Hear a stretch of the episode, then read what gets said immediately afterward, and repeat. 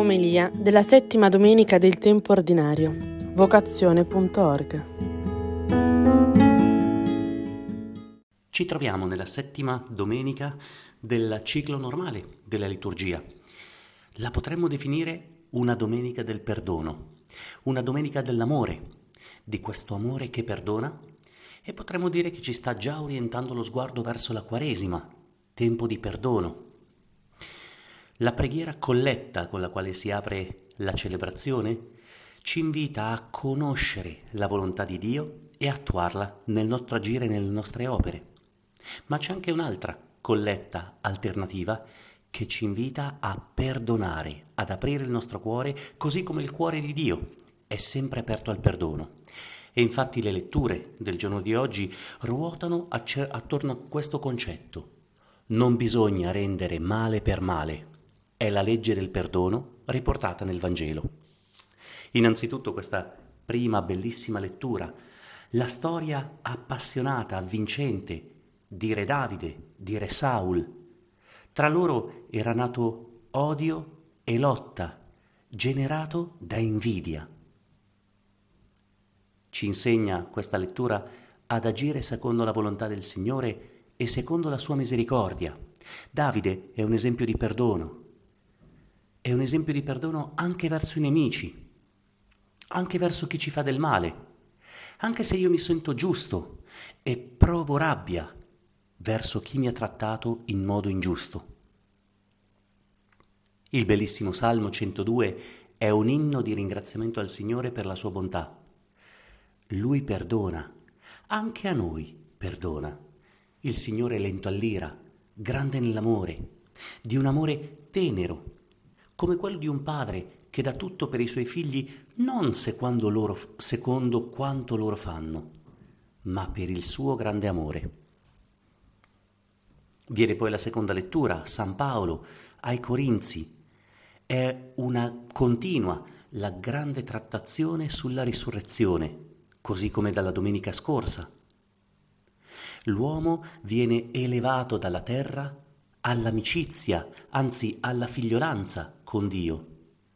Siamo nati dalla terra simile al primo Adamo e pensiamo alle cose di qua giù, ma siamo redenti da Cristo e diventiamo simili al secondo Adamo. Per questo dobbiamo mettere il cuore nelle cose di lassù. Viene poi questo brano del Vangelo. È il seguito delle beatitudini in Luca, nel quale viene esposta la legge del regno. Insiste Luca nella qualità dell'amore del regno di Cristo, gratuità che non ammette limiti, che non ammette calcoli.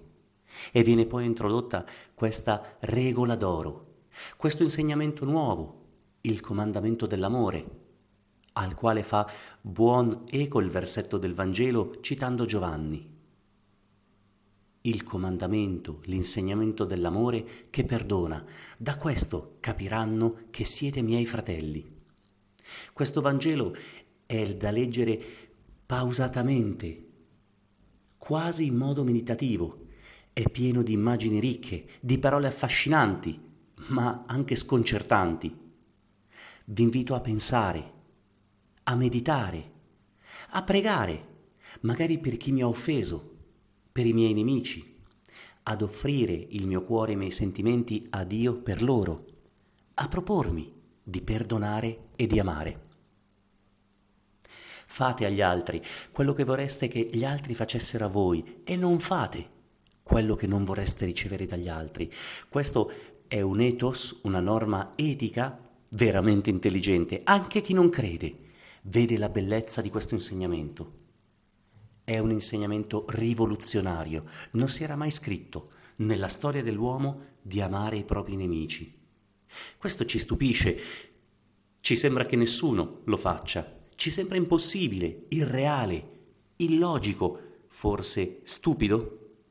Ebbene, il Signore promette una ricompensa grande, già da ora, nel nostro cuore, nella nostra vita.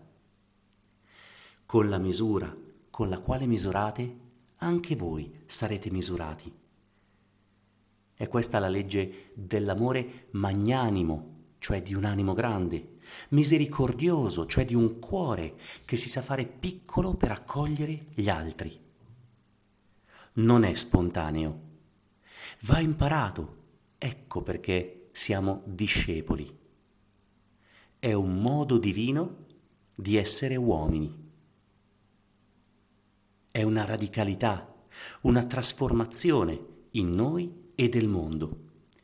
Questo amore assoluto di Dio fonda, sostiene, dà senso alla nostra capacità di amare.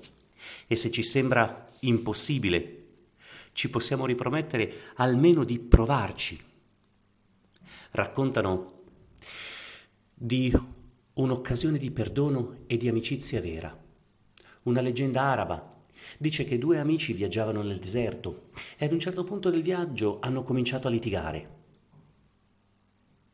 Uno dei due scrive sulla sabbia senza dire niente, oggi il mio migliore amico mi ha dato uno schiaffo. Continuarono a camminare, arrivarono ad un'oasi dove c'era dell'acqua rigogliosa. Quello che aveva ricevuto lo schiaffo si immerge nell'acqua, ad un certo punto comincia a sprofondare e si sente soffocare, si sente affogare. L'altro si getta subito per trascinarlo fuori in salvo.